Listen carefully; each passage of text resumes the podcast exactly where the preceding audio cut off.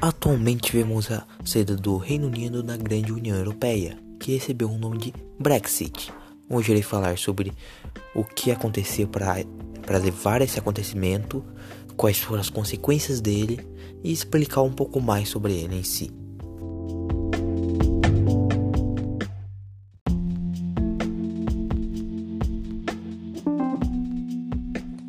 Este ano, Reino Unido deixou a União Europeia que esse acontecimento recebeu o nome de Brexit, que é a abreviação de British Exit, saída britânica, numa tradução literal. Mas por que o Reino Unido deixou o bloco econômico?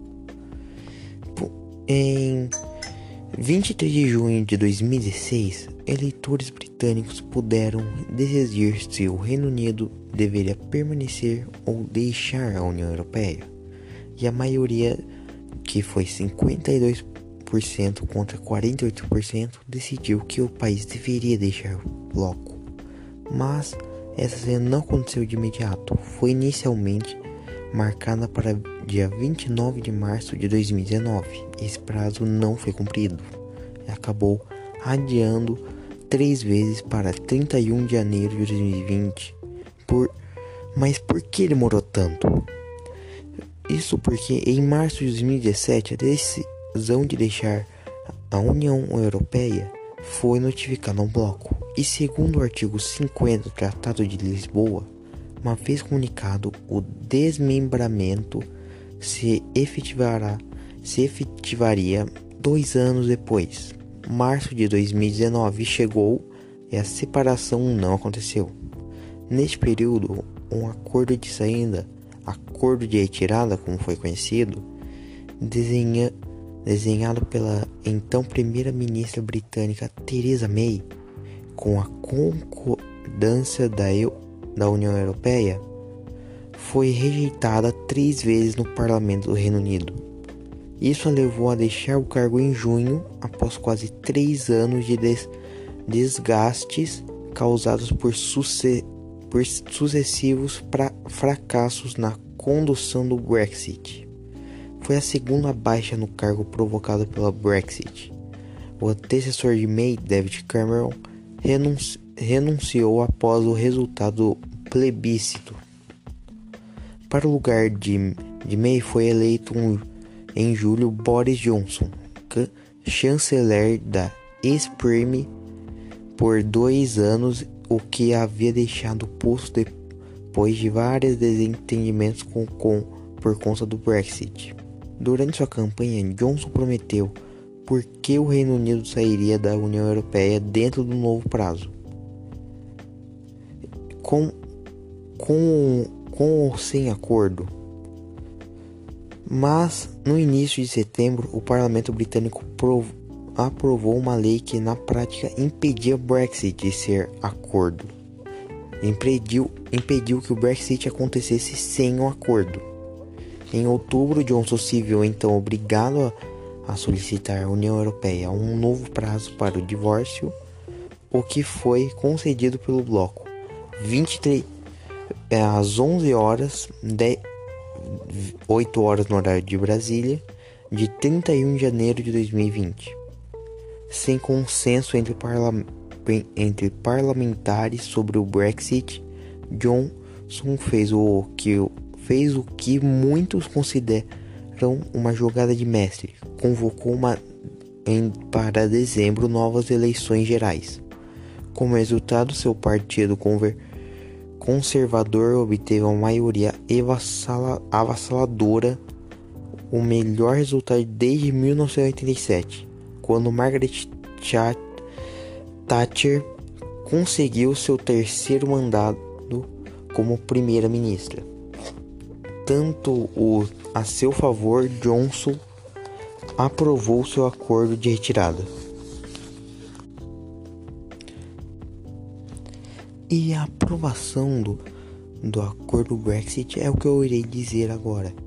Após intensas negociações com os 27 países da União Europeia, o Reino Unido conseguiu um acordo para a saída desse bloco econômico em 16 de outubro de 2019. Dessa vez, então garanti estão garantidas a livre circulação de pessoas e mercadoria entre as fronteiras da República da Irlanda e da Irlanda do Norte. No entanto, o novo acordo prevê o fim dos status especiais para o Reino Unido e o torna rival econômico. O projeto foi aprovado no parlamento britânico no, mesmo mês, porém os parlamentos se recusaram, não se recusaram a debater em apenas dois dias e obrigaram ao primeiro-ministro a pedir um adiantamento de três meses à União Europeia. Como consequência, Johnson teve que concordar e dessa vez a data para Brexit será 31 de janeiro de 2020. E foi o que aconteceu, o Reino Unido saiu.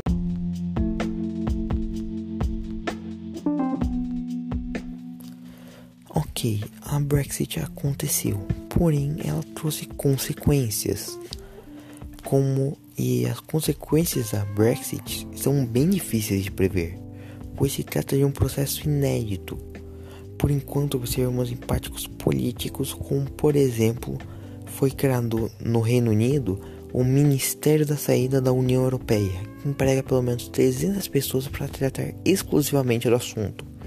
David Cameron renunciou ao cargo de primeiro-ministro e, após discussões internas no Partido Conservador, foi substituído por Theresa May, que assegurou que não voltaria atrás no processo da Brexit. Diante dos impasses para chegar a um acordo, a primeira-ministra Theresa May renunciou ao cargo e viu seu maior opositor Boris Johnson ser investido como premier. E eu vou falar agora das consequências econômicas para o Reino Unido. No dia seguinte ao, ao referendo, a libra interlina registrou uma forte queda, assim como o dólar australiano e o dólar neozelandês. A bolsa e o mercado imobiliário sofreram uma forte queda naquela semana. Por isso, o governo britânico abaixou as taxas de juros e fez empréstimos bancários para conter uma possível perda de capitais. A libra em esterlina tem perdido valor frente ao dólar e ao euro. Várias empresas já mudaram suas sedes para países como Holanda e França. E agora as consequências econômicas do Brexit para a União Europeia. A principal provavelmente foi a perda das contribuições monetárias do Reino Unido e a União Europeia terá que renegociar todos os tratados comerciais com o, Re com o Reino Unido, medo, medo que o Brexit inspire outros países a fazer o mesmo, e preocupação com a situação da Irlanda do Norte, que faz parte da, da União Europeia, mas tem fronteira com o Reino Unido. E são basicamente essas as consequências.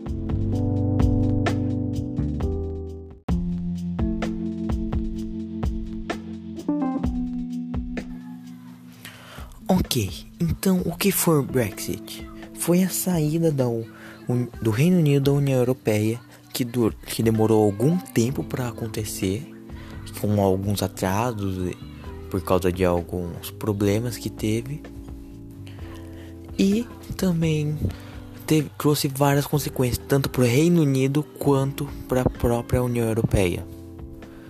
Basicamente seria isso a Brexit. Obrigado por ouvir esse podcast.